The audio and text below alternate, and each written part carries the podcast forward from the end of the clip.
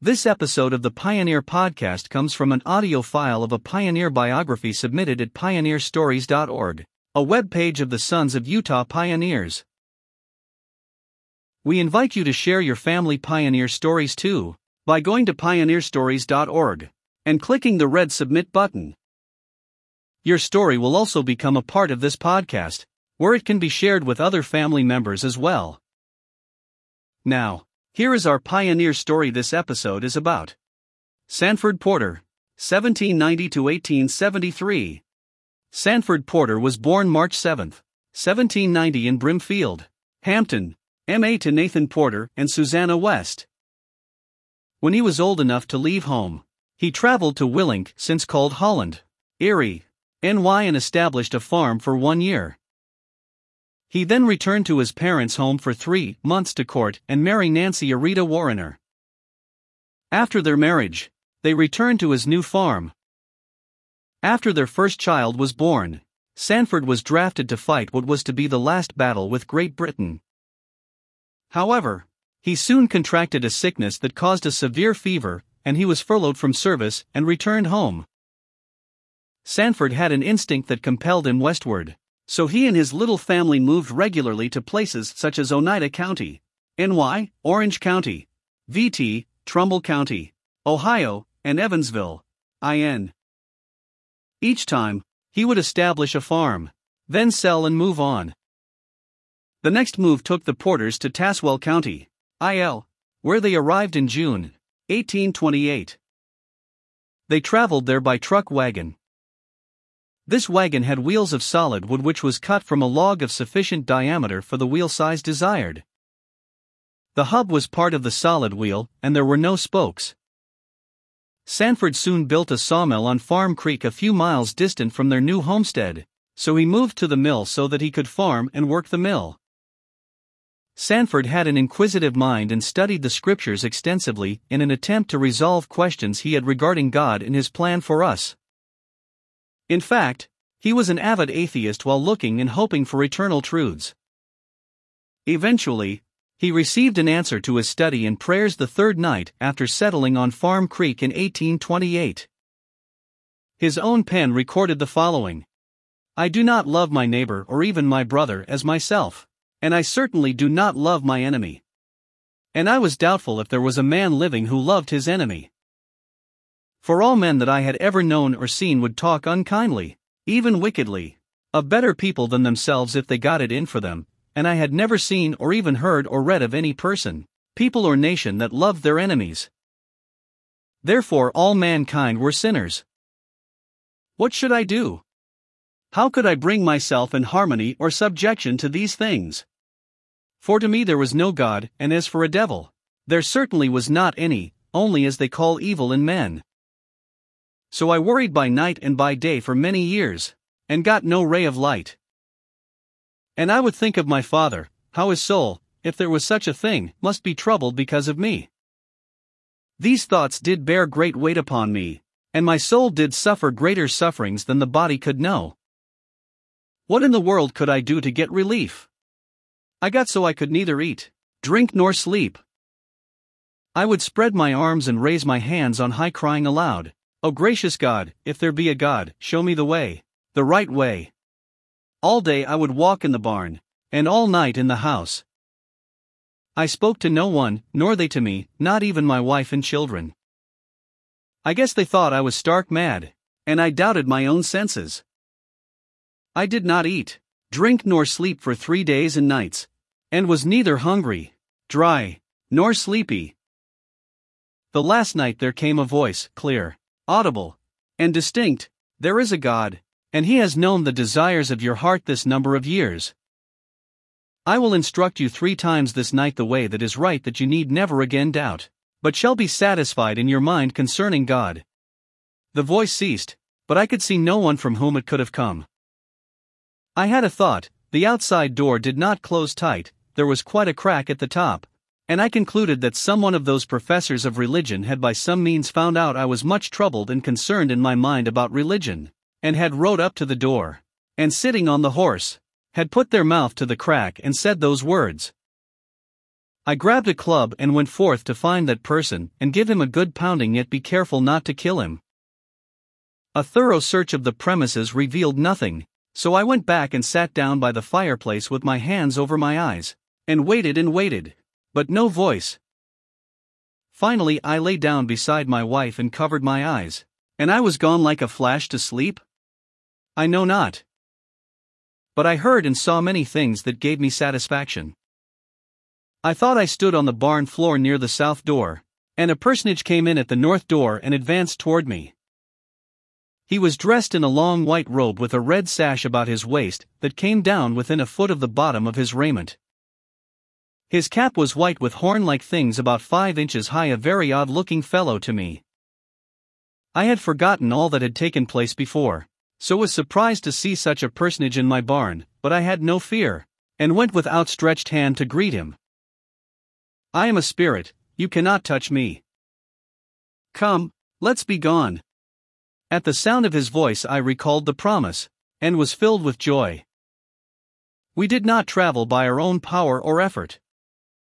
We went light, airy, and swift. And when we landed, we seemed to alight on a railing. I cast my eyes about, and it seemed to me I could see for thousands and thousands of miles. It seemed to be a world of unbounded space. I asked, Is this the spirit world? Yes. Where is God? Is he not here? I see now the darkness under which I have been laboring all my life. There are other things I would like to know. If it is your pleasure to grant my request, firstly, was Jesus Christ the Son of the great eternal God? Yes. He was and is the Son of God, both temporally and spiritually. Temporally, he became heir to the weakness of the flesh, spiritually, he is heir to all the attributes of God. But the divine qualities of the Father predominated over the weakness of the mother or the flesh. He was delicately constructed, and was more sensitive to pain than any other man living, then or now. Thank you, my kind heavenly friend, for this information concerning Jesus Christ. I thank the Eternal Father of Spirits for sending you to instruct me on this subject, for it has been a stumbling block to me and a rock of offense.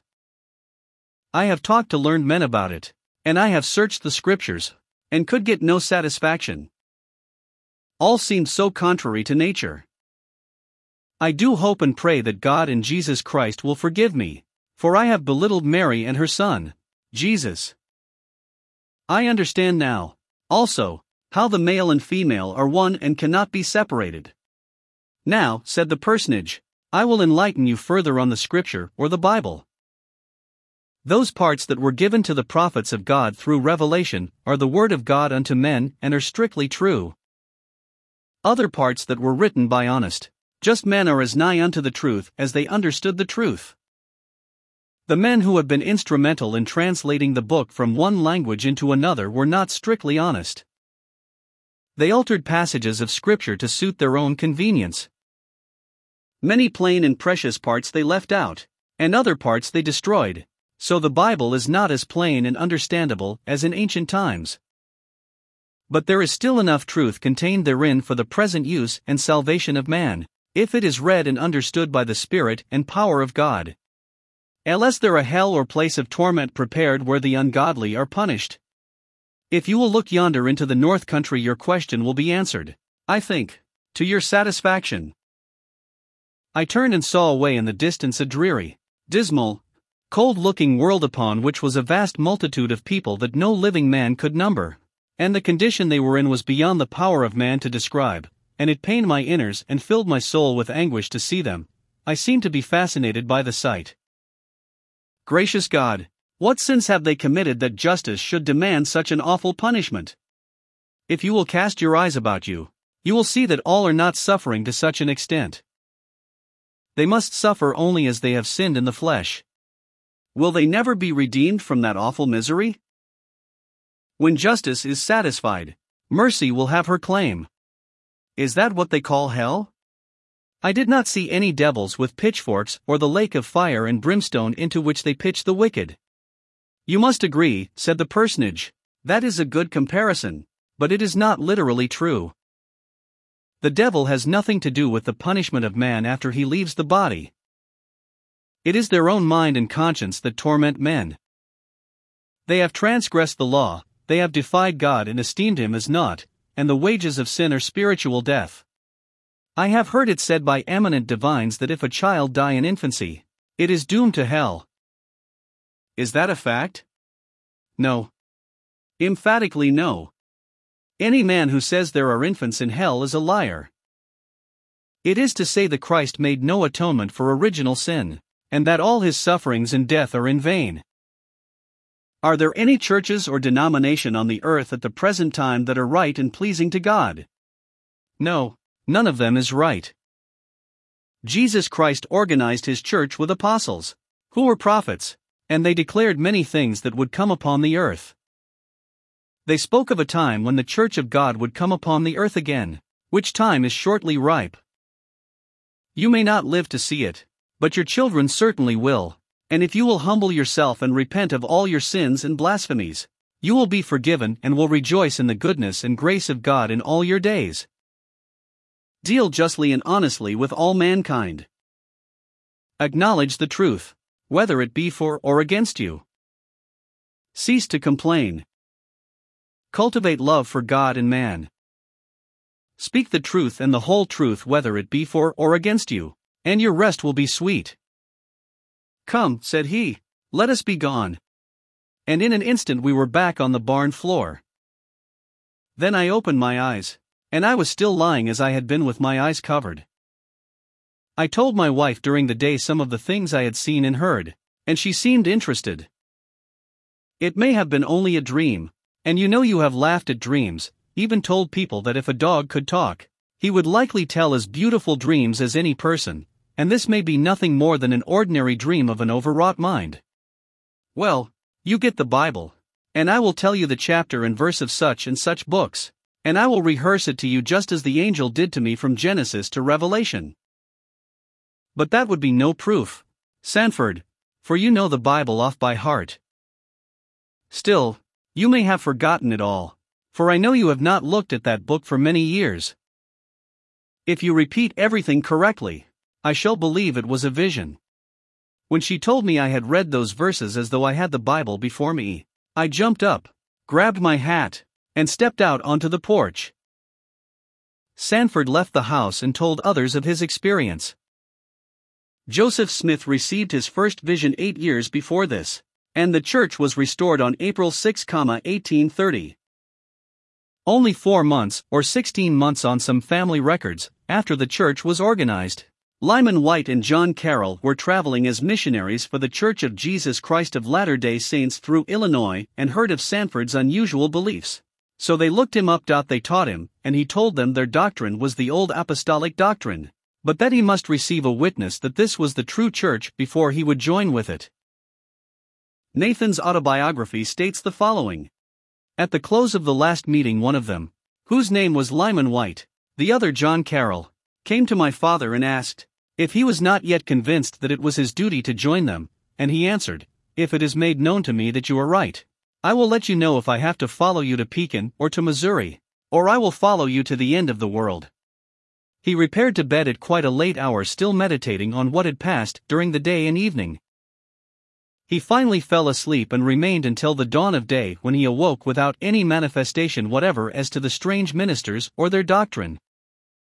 But as he still lay pondering in his mind, thinking that perhaps they were like all others, deceiving and being deceived, he was instantly taken in vision, as formerly by the same conductor, who informed him that these men were servants of the living God, and that their testimony was true. That God had set up his church and kingdom on the earth. That the gospel was now revealed in its purity, and that it was his duty to embrace it. As he awoke from his trance or vision, he immediately set out to inform those ministers that he was ready to join them with full purpose of heart. He, his wife, and two oldest children were baptized on August 10, 1830. Only one year later, Sanford and the other converts in the area were told of the gathering in Jackson County, Missouri. So he sold his farm and led a small company of saints to Missouri in December of 1831. They braved cold and snow and had many experiences where the Spirit guided them through treacherous situations. When they reached the Mississippi, the ice was too thin to cross, so Sanford and another member of the group went to pray and received an answer that they were to cross with their wagons early the next morning. The wind that night was from the south, so it seemed to be working against them, but they headed out at first light and Chauncey Warrener Porter was the first wagon to cross. All went well just as the Spirit had revealed it would. The local citizens were all convinced that all, or at least many of the company would drown, and they were amazed that the crossing was without incident. When they arrived in Independence on March 1, 1832, they came to know of the extreme anger and hatred the local non members had for the immigrants. Confrontations increased in frequency and intensity until in 1833, the mobs formed a secret combination to destroy the Saints. They agreed to allow the Saints to leave in peace if they would surrender their arms and agree to leave. This done, they immediately took the men prisoners and began to plunder houses beat men without mercy, and abusing wives and daughters. The plan was to execute all of the prisoners in town square the next morning, but General Doniphan of the army objected, saying he would have nothing to do with such cold blooded actions, and he would draw off his brigade from the army. That averted what could have been the worst massacre in American history. The mobs were still determined to kill the saints until the heavens unleashed a storm on the night of November 12.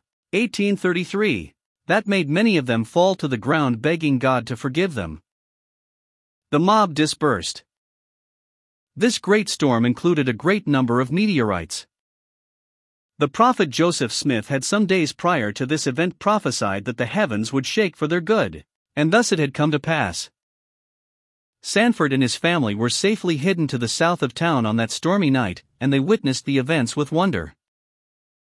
The earth was lit up by the moving heavenly bodies, some of which Nathan described as stopping in midair, so that a pin could have been seen upon the ground. And as I before said, it was like the shaking of a fig or fruit tree, when fully ripe. They would shower down on all sides of the sky for a few minutes, then peace for 10 or 15 minutes when the scene would be repeated, which continued until morning light extinguished them from our sight. Thus the power of God was manifested in behalf of his people in fulfillment of his word. Now the saints were driven to Nauvoo, which was nothing more than an infested swampland. The city blossomed into a thriving community and the temple was built before they were driven out. Sanford tried to sell his property before moving, but the local people conspired to pay next to nothing for it, so he left it in the care of a friendly neighbor and headed for Nauvoo, and settled five miles west of the town on the west side of the Mississippi. Many of the stories of the persecutions in Nauvoo are well known, but Nathan Porter tells the following story relating to the prophet Joseph Smith's assassination, which the author hadn't read before and don't know how much credence it carries. After jumping to the window and being shot there, the prophet fell to the ground below when four men stepped forward and deliberately shot four balls into his body. Then one stepped forward with a drawn butcher knife in his hand, with an oath that he would cut off his head. But as he lifted his hand to strike, a flash of light burst from the heavens, the knife fell from his hand, and the four men stood paralyzed and were taken off the ground by their Confederates. The whole posse fled, taking their smitten assassins with them. As related by an eyewitness whom they had pressed into their ranks while on their way to the prison. And so the persecutions and suffering continued through Nauvoo and on. They were spared, but persecutions and death followed the saints everywhere they went. Sanford and his family went through the persecutions common to the saints during that time, and Chauncey Warrener's wife, Amy Sumner, and two children died during the turmoil of 1846 and 1847. Nathan Porter coined the following about the saints suffering from Nauvoo to winter quarters Martyrs for the truth. And there they now are sleeping. Beneath the silent clay. To await a glorious greeting. Until their work was done. And many who stood that stormy blast have fallen one by one. So the veil of death they could not pass. Until their work was done. They may have swayed as a sturdy oak. In the midst of shifting storms. But as the trunk could not be broke, resumes its upright form. And so we see them standing since the storm has passed away. while age is undermining their tenements of clay. And now they are seen to fall, to arise again no more, until the resurrection's call, with their friends who fell before. Oh, what a glorious greeting! With those they left behind, and saints who have been sleeping in every land and clime. They both fall upon each other's necks with heavenly embrace, while tears of joy their cheeks bedeck for the Redeemer's grace. And as they count their suffering o'er, with glory to the Lamb, they sing as ere they sang before, now in the heavenly land. Thou hast redeemed us from the curse, and made us kings and priests, to reign with thee upon the earth, where all is love and peace, nothing to hurt or to destroy, as when we dwelt below. Satan is bound and has no power the saints to overthrow. All enmity is done away. With man and with the beast. The Spirit's universal sway has brought a full release. When they got to winter quarters, Sanford Porter Jr. joined the Mormon battalion as a private in Company E. That is the same company as Charles Jameson and Levi Roberts were in. Nevertheless, Sanford Porter Sr. had suffered greatly from the persecutions, and had lost many cattle and other provisions, so that there was not enough to outfit his family for the upcoming journey to Utah. He was so desperate to follow Brigham Young west that he even considered leaving his wife and some of the children behind so that he and the older boys could make the journey and prepare things for the family before returning to pick them up. Fortunately, they were able to pull enough supplies together to make the trip altogether. They left on June 20, 1847 with Captain Charles C. Rich leading their company. There were several encounters with Indians, but no battles occurred. On one occasion, they encountered a band of Indians that looked hostile, so they formed their wagons into a hollow square with the wagon bearing the field piece, cannon, being placed outside of the line in case it was needed. After finding the Indians to be friendly, they took them to the wagon with the cannon and had them stand back while they fired around. The Indians scattered in all directions in panic until they saw by the smiles in the company that there was no harm done. The Indians assumed all wagons to be so armed and spread the story abroad. The Pioneer Company didn't bother clearing the rumor up because they didn't have any opposition from that point on. They arrived in the Salt Lake Valley on October 1, 1847. Sanford and family remained in the Salt Lake City vicinity until 1858. During the winter of 1857 58, his son Lyman W. and his eldest grandson, Alma camped in Echo Canyon with Lot Smith and others to hedge the way of Johnston's army. The Porter family established the community of Porterville and thrived there the remainder of their days. Sanford Porter was healthy until the day of his passing. He rose from his bed, caught hold of a chair and sank to the floor without a word, and passed away on February 7, 1873. Sanford Porter was a great example of faith and perseverance in the face of great difficulty. Thanks for listening. If you would like access to more content and information about our pioneer history, join us at s. u.p.online.org, the online community of the Sons of Utah Pioneers. That's SUP, online.org. Goodbye until next time.